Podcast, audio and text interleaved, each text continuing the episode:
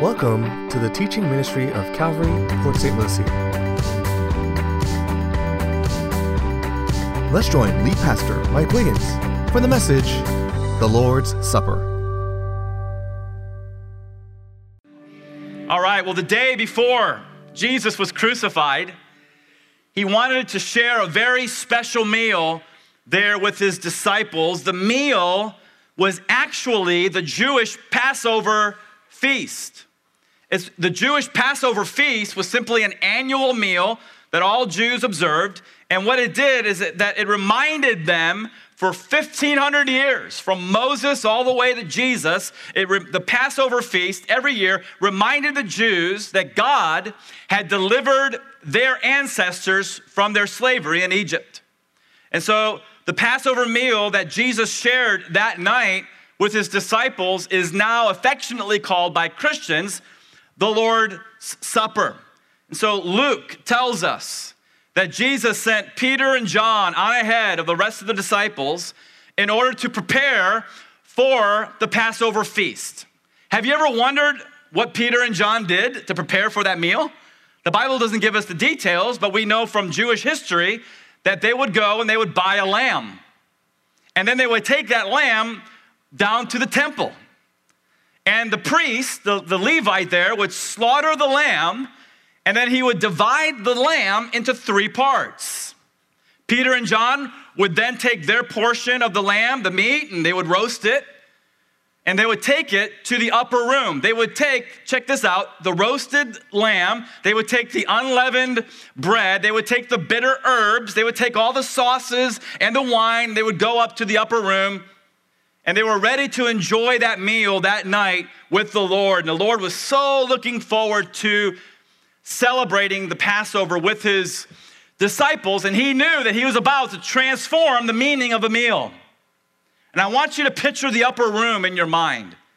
Now, as you walk in, if you put yourself in the sandals of a first century Jew, as you walk into the upper room where Jesus and his disciples are, here's what you're not gonna see. You're not gonna see Leonardo da Vinci's Last Supper painting where they're all sitting in chairs at a Western high table with halos over their head or whatever, you know, like all on one side, kind of getting ready to pose for a photo. Nothing could be further from the truth. When you walk in, what you're gonna see is a triclinium. It's a low table and it's shaped in a C.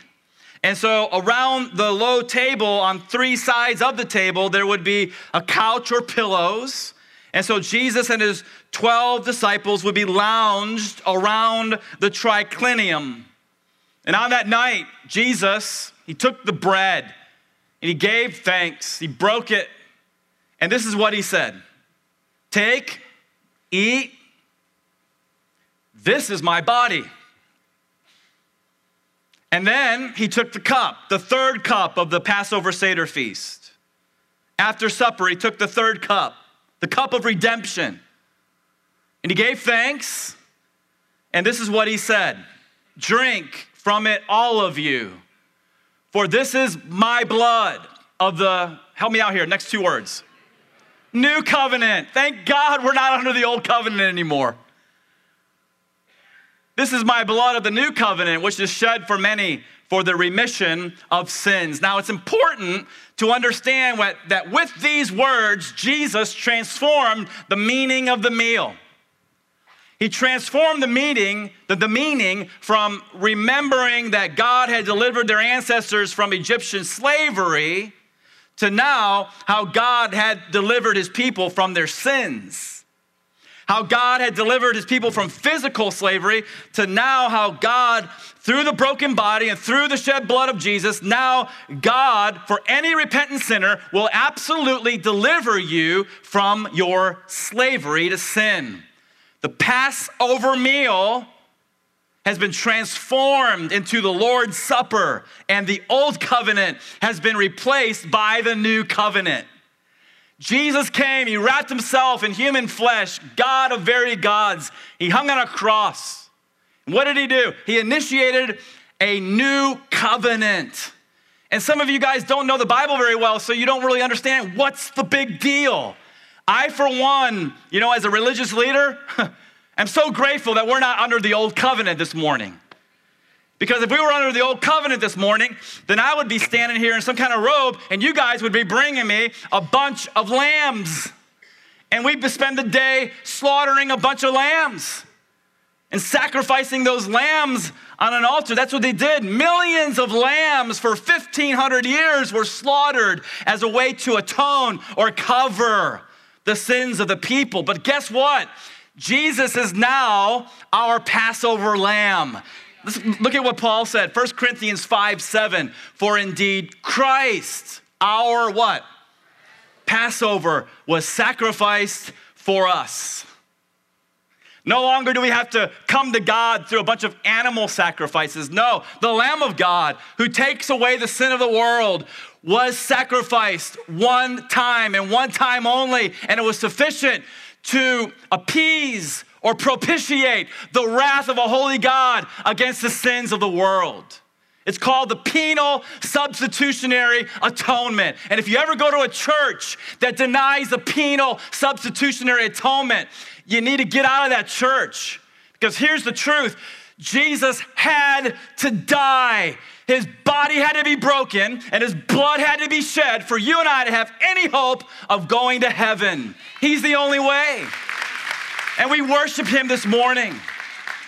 Now, communion is a big deal. Here's why because, and if you haven't done this, you need to do this. You got to turn from your sins. It's called repentance. And you need to, by faith, give your life to Jesus Christ. And when you do that, God the Father takes the blood of His Son, He applies it to the doorposts of your heart, so to speak. And then when you take your last breath, God looks down on you.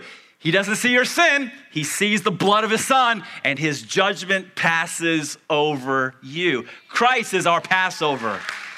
Christ is our Passover. We are in the new covenant and we rejoice. Now, the early Christians, including the Corinthians, they observed communion regularly. And so now, in this portion of the letter, and as I said, next week in chapter 11, Paul's going to talk about communion.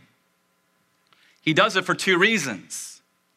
First of all, he does it because he's got some very important principles to teach the church. He also does it to correct the aberrant behavior of the church. And so let's dig in now in verse 16. He says, The cup of blessing, talking about the communion cup, which we bless, is it not the communion of the blood of Christ? The bread which we break, is it not the communion of the body of Christ? Now, that word communion, if you were reading out of a Greek New Testament, it would say koinonia right? Koinonia. What is, what is koinonia? It's fellowship. So let's read the verse again and substitute communion with fellowship. Hey, the cup of blessing which we bless, is it not the fellowship of the blood of Christ? And the bread which we break, is it not the fellowship of the body of Christ? Here's what breaks my heart is that most Christians don't understand that when we gather together for communion, like we're gonna do at the end of the service today, that something very special is gonna happen. Spiritually speaking, we're gonna become one with the body and the blood of Jesus Christ. This is a big deal. This is not some religious ritual you tack on at the end of the service and you do it because you got to. No, understand the meaning behind this. Two of the guys that I read every week, Here's what they have to say about the verse we just read Warren Wiersbe. Quote When the believer partakes of the cup and the loaf at the Lord's table, he is, in a spiritual way, having, what's the word? Fellowship with the body and the blood of Christ. By remembering Christ's death, the believer enters into, a, what's the word? Communion with the risen Lord. Look at John Phillips' comment on that verse. When we drink the cup, there's a spiritual sharing in the blood of Christ. When we break the bread, there is a spiritual sharing of the body of Christ. And so, ladies and gentlemen, nothing pictures our communion, our oneness with Jesus Christ, and our communion and oneness with one another, nothing pictures that better than communion. Look at verse 17. He says, For, the, for we, though many, many in the church, are one bread and one body, for we are all, for we all partake of that one bread. And so, what you got to understand is that in that culture, man, when you had a meal with somebody, it meant a lot more than it does today. In that culture, when you sat down, let's say you, you come over in my house and you sit down and you're on that side of the table, I'm on this side of the table, and there's a loaf of bread, and I take a piece of that bread, and you take a piece of that same bread, and then you eat it and I eat it, and the same bread goes inside of you and me, and we digest it what's happening? We're becoming one with the bread, it's going inside of us, and we're becoming one with one another. That's the way that culture understood that. And it's the same thing, hey, with communion. In a little while, when you come forward and you receive, I receive, and all of us receive of the one bread, the bread that represents Christ. When you take that which represents Christ, and it goes inside of you. Symbolically, you're becoming one with Christ. Spiritually, you're becoming one with Christ. But you're not just becoming one with Christ. I'm taking the bread too. So you're becoming one with your pastor. And everybody else in this room is taking the same bread. And so we're all becoming one. Communion shows what we have in common that all of us here, I hope, believe with all of our hearts that Christ, God in the flesh, that his body was broken and his blood was shed as our only hope of eternal redemption. We have that in common. And that's what we're doing as we get together and we receive these elements. Now, what the Christians experience during communion, it's very similar to what the Jews experienced in the Old Testament. Look at verse 18.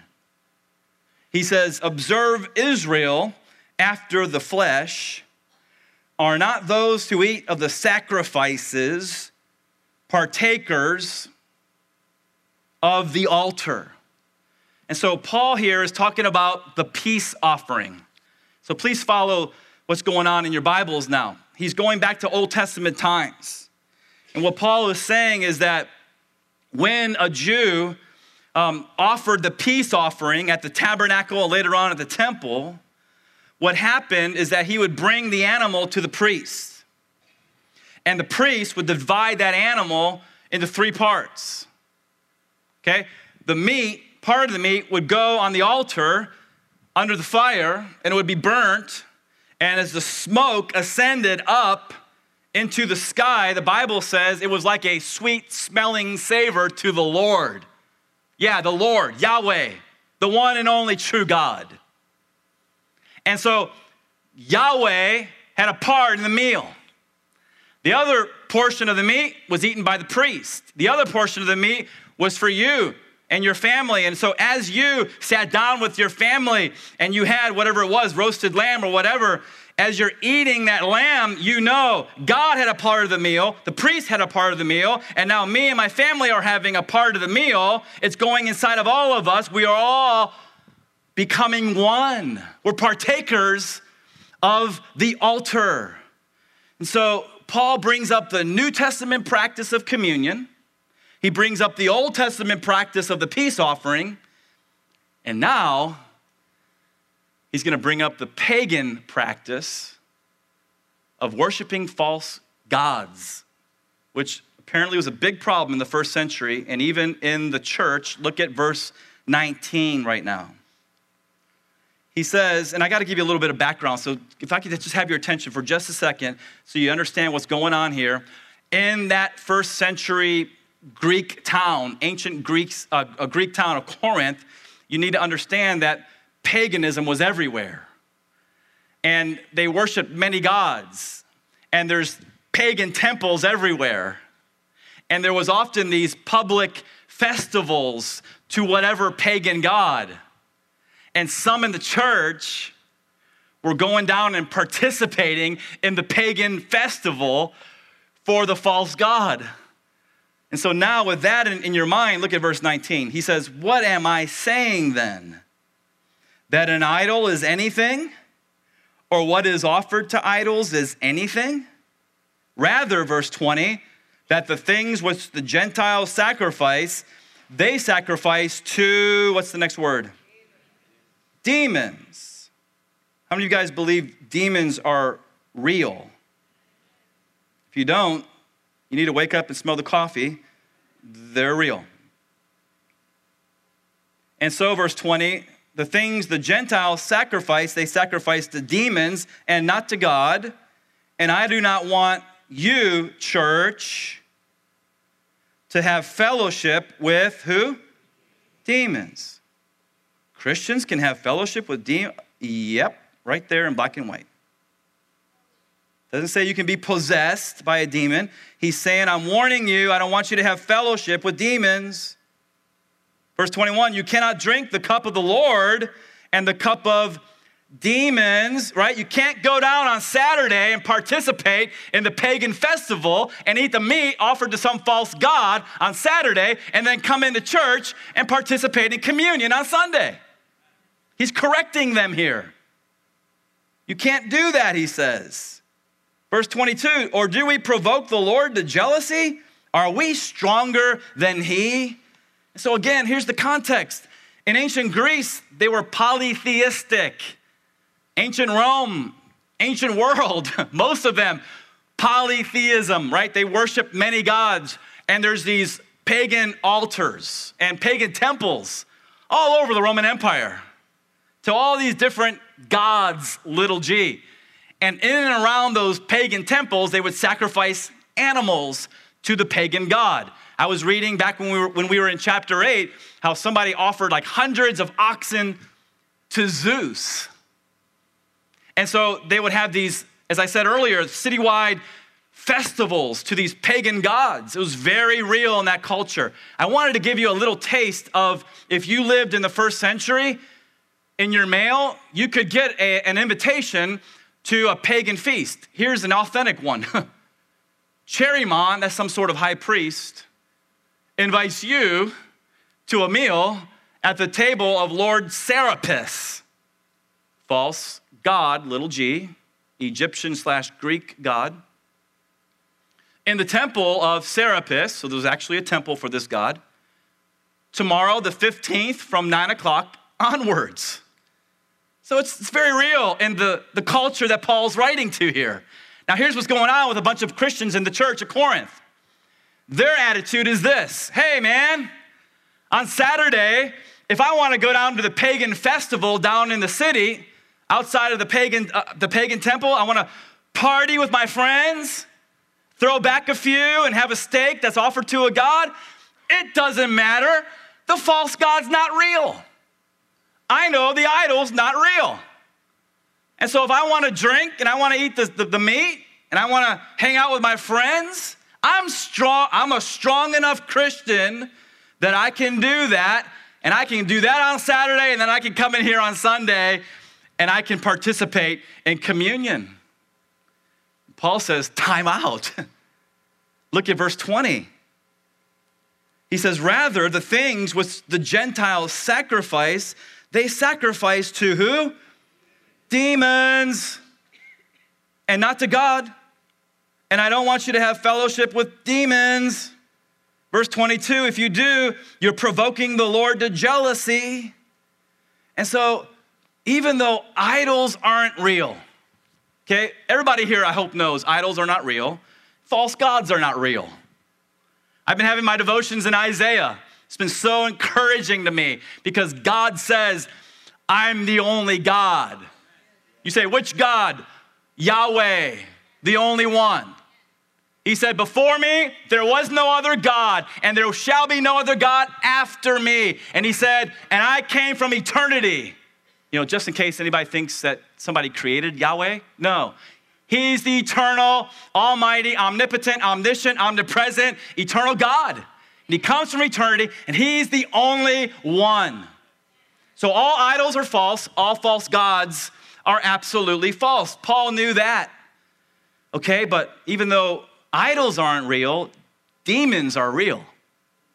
So, what, what's one of the millions of plans that demons have to get Christians off track? Here's what they do. Does anybody know the first commandment? Exodus 20? You shall have no other gods before me. Who said that? Yahweh. You shall have no other gods before me. What do demons want to do? Get people to have some gods other than Yahweh. So, what do they do? They masquerade behind the idol. The idol's not real. Zeus isn't real. Serapis isn't real. All the other false gods aren't real, but the demons are real. And they're masquerading behind those idols. And so, if a pagan goes to a public pagan party for some false god and they publicly eat the meat offered to that false god, they're not fellowshipping with the false god. The false god's not real. What are they doing? Listen, listen. They're fellowshipping with demons. They're fellowshipping with demons. Are you following the flow of thought of Paul? Don't take a verse out of context in the Bible, put it on your refrigerator, and make it say whatever you want it to say. You're being unfaithful to the Word of God. Follow the flow. What's the flow? Paul talks about how we have fellowship with the Lord as we participate in communion, verses 16 and 17. He then talks about how the Jews had fellowship with God, the true God, through the peace offering in verse 18. And now he's saying if you're messing around at the pagan party, you're having fellowship, you're exposing yourself to demonic activity. Somebody says, But I'm a strong enough Christian, I can handle it. Look at the end of verse 22. Are we stronger than God? Now, I don't think anybody here this afternoon is going to go to some public festival for a false God and eat a steak in honor of that false God. At least I hope not. I mean, I don't know anything like that going on on the Treasure Coast. So, how in the world do we apply what was very real in the first century? How do we apply that to 2015 to our lives? The question is this if you're with me, say amen here. Okay, are you participating in other things that will expose you to demonic activity? Are you playing around with a Ouija board? You say, but Pastor Mike is so cool, the thing just moves by itself. Yeah. What do you think causing that? Are you looking at tarot cards. You can buy them at Walmart. You get involved in magic. Well, I don't do the black stuff, just the white stuff. Are you a born again Christian or not? Are you getting into astrology? I didn't say astronomy. I personally feel we need more Christian astronomers, right? I'm talking about astrology. Are you putting your, your horoscope up on your Facebook page? Are you thinking about going to see a psychic? Maybe your loved one passed away recently. Are you thinking about going down to the, the, the spiritist and trying to make contact with your dead loved one? And I go on and on and on, but listen, if you participate in those types of things, at some level or another, you are exposing yourself to demonic activity. And Paul says, under the inspiration of the Holy Spirit, I would not have you fellowshipping with demons. God's word is very clear on this subject. Please look at Deuteronomy up on the screen. There shall not be found among you anyone who makes his son or daughter pass through the fire, or, here it is, practices witchcraft or a soothsayer, or one who interprets omens, or a sorcerer, or one who conjures spells, or a medium, or a spiritist, or one who calls upon the dead. For all who do these things are an, what's the word? An abomination to the Lord. And you might say, but, but Pastor Mike, you don't understand that that stuff is, it's so fascinating to me. Yeah, a fishing lure is so fascinating to the bass until he takes a bite and he's being led to destruction. And so, hey, don't fool around with this stuff. This is what the Bible says Come out from among them and be separate, says the Lord, and touch not the unclean thing. And so, amen or oh me, right? I'm glad five of you are saying amen. Look at verse 23. He says, All things are lawful for me, hey, but not all things are helpful. All things are lawful for me, but not all things edify. And in case you're thinking, well, it's my life, I'll do whatever I want.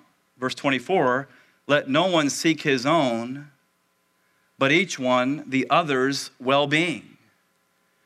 And so before you engage in any type of activity that's questionable, ask yourself is this helpful? Verse 23. Is it edifying? End of verse 23. And will it offend another Christian who has a weak conscience? You remember the whole story back in chapter 8, right? If a first century Corinthian believer on Saturday goes down to the public pagan party and they're drinking and they're eating a steak that's been offered to who knows what God, and they think, I'm strong enough. I know none of this stuff is real. I'm just hanging out with my friends, trying to be a witness. Well, what happens when brother so and so down from the church who was saved out of paganism, right? And he sees you eating that meat. What's he gonna do? Uh, brother so and so is eating the meat, and so I guess I can too. And he's gonna eat, and the enemy's gonna attack him. He was saved out of that. And all of a sudden, now he's on a big guilt trip and he's thinking, oh no, I've gone back to my pagan ways. Guilt, guilt, guilt. It's all Satan. Shame, shame, shame. And the Lord is saying through Paul, hey, don't just think about yourself. Before you make a decision, think about other people. Now, that's really applicable to right now, okay? Because everybody in this room, including myself, we're gonna be tempted to get involved in questionable activities. Okay, before you do that, before you step over that line, do me a favor, don't just think about yourself. Here's an idea Think about your kids. Think about your spouse.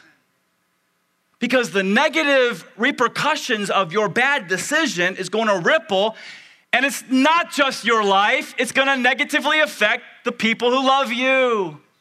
How many tears have been shed by loved ones because their loved one began to make a series of bad choices when they should have just walked away? And so, hey, whether we're talking about meat sacrifice to idols or maybe a TV show or a movie or certain music or certain books or certain websites, if it's not helpful, if it's not edifying, if it offends another believer, we should walk away. Look at verse 25. He's now switching from the public arena of eating meat publicly at a pagan festival to what do you do about the privacy of your own home? Okay, verse 25 eat whatever is sold in the meat market. That's what you do. Asking no questions for conscience sake, for the earth is the Lord's in all of its fullness. I'm not going to spend any time on this because we covered it in chapter 8. But hey, when you're talking about the privacy of your own home, if you're in the first century, Corinthian, you go into the meat market, you see all this meat. Some of it came from the pagan temple, some of it didn't. Don't ask the butcher, hey man, where did that steak come from? Paul says, don't ask any questions. What you don't know can't hurt you. The earth is the Lord's and the fullness thereof, thereof. Buy the steak, take it home, pray over it, eat it. It's the privacy of your home. You're not publicly eating it, you're not endorsing some false God. You're just eating a piece of meat in the privacy of your home. Verse 27 If any of those who do not believe invites you to dinner and you desire to go, eat whatever is set before you, asking no question for conscience sake. Okay, so here's a different scenario. Somebody invites you over who's not a believer, and you're sitting down at their table, and the guy's wife comes out with a steak. You do not ask the wife, Where'd you get the steak? That's rude. Just eat it. No questions. End of verse 27. But, okay, if there's a weak, tender conscience Christian at the dinner party, and he says to you in verse 28, This was offered to idols. You know, he's freaking out. Don't eat it. For the sake of the one who told you, and for conscience sake, for the earth is the Lord's and all of its fullness. Conscience, I say, not your own, but that of the other. And so he says, Hey, I don't want you to offend the, the, the brother with the weaker conscience, the tender conscience. When you make a decision, keep him or her in mind. Now, how many of you guys know that basically we're selfish people? How many of you guys understand basically we're self centered people? And so a lot of the people in Corinth who received this letter, they're thinking, don't tell me how to live my life. And Paul anticipates their objections. And so here's some of their objections in verse 29. For why is my liberty judged by another man's conscience? Right? Give me a break, Paul. Here's another objection, verse 30. If I partake with thanks, why am I evil spoken of for the food over which I give thanks? Right? Leave me alone. I'll do whatever I want to do. That's the attitude. And Paul says, Well, let me answer your objections in verse 31 and give you a universal principle. Whether you eat or drink or whatever you do, do all to the glory of God. Right? Whether you eat, whether you drink, don't just think about yourself and how it's going to affect you. There's other people in your life. Whether you eat or whether you drink, do all to the glory of God. What, what brings God glory when we think about other people before we make decisions about questionable matters? And so, verse 32, he says, Give no offense either to the Jews, don't offend them, or to the Greeks, don't offend them. Or to the church of God, don't offend them. Just as I also please all men in all things, not seeking my own profit, but the profit of many, that they may be, what's the last word? Saved. And so your testimony is on the line when you make decisions. How do you guys understand when you're in your neighborhood or your workplace or hanging out with family that doesn't know the Lord, that every they're looking at everything you do. There's so many issues that come up that are questionable, that are ethical in nature, that have some kind of moral substance, and everybody's got an opinion. Okay, so be very careful as the um, worship team comes up, and I really want you to f- fix your attention on me because there's going to be ushers coming up now and getting ready for communion, but I want you to hold tight here as we prepare to receive communion. So if you're with me right now, say amen. Okay, don't miss this all of us are going to be in a situation in our life where we're tempted to get involved in questionable activities. All of us. None of us are exempt. And so, before you make that decision to get involved in that questionable activity, I'm going to show you straight from the Bible, from our passage today, some questions that you need to ask yourself. Okay, this is so applicable to where you are right now, where I am. Before you make a decision to engage in that questionable activity, from verse 23, you ask yourself, Will it help and edify me? And then for, from verse 24, you ask, Will it help and edify my brother? And then from verse 31, you ask yourself, Will it glorify Jesus Christ? What I'm about to do, is this really going to glorify Jesus Christ? Number 32, is it going to offend other people in the church if they knew I was doing it? And again, I know, I know the flesh. I don't care what people down at the church think. Uh, go back and read verse 32. And then verse 33 will it hurt your witness? He says he wants, Paul says, I want everybody to get saved, and I don't want to ever be some, do something that will make them point their finger at me and say, that's why I don't get saved. Right there.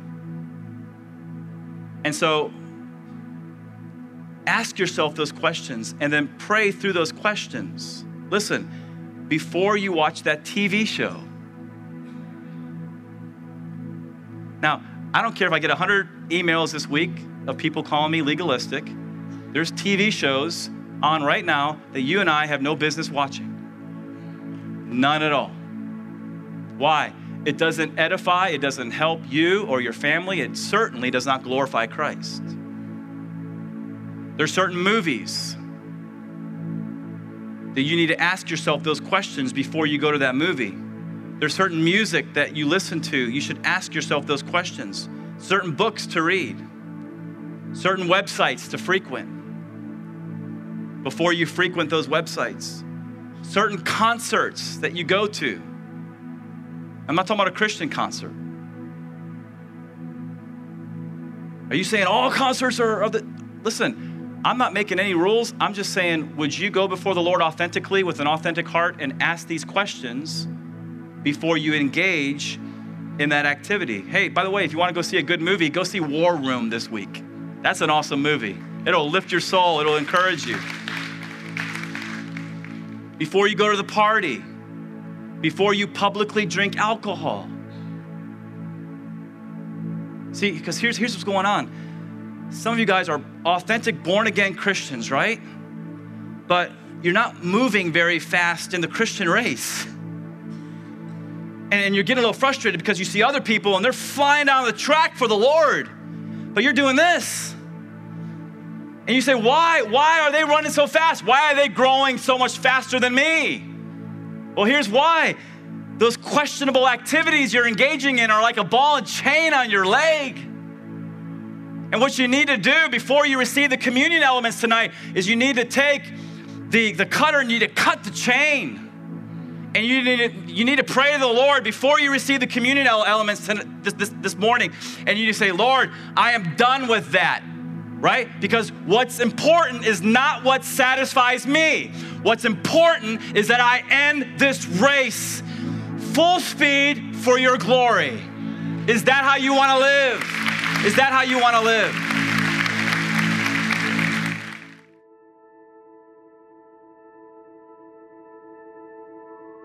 One of the greatest gifts God can give His children is the assurance of their salvation. If you're not sure where you stand with God, we want to help. Visit our website at www.calvarypsl.com and click on Knowing Christ.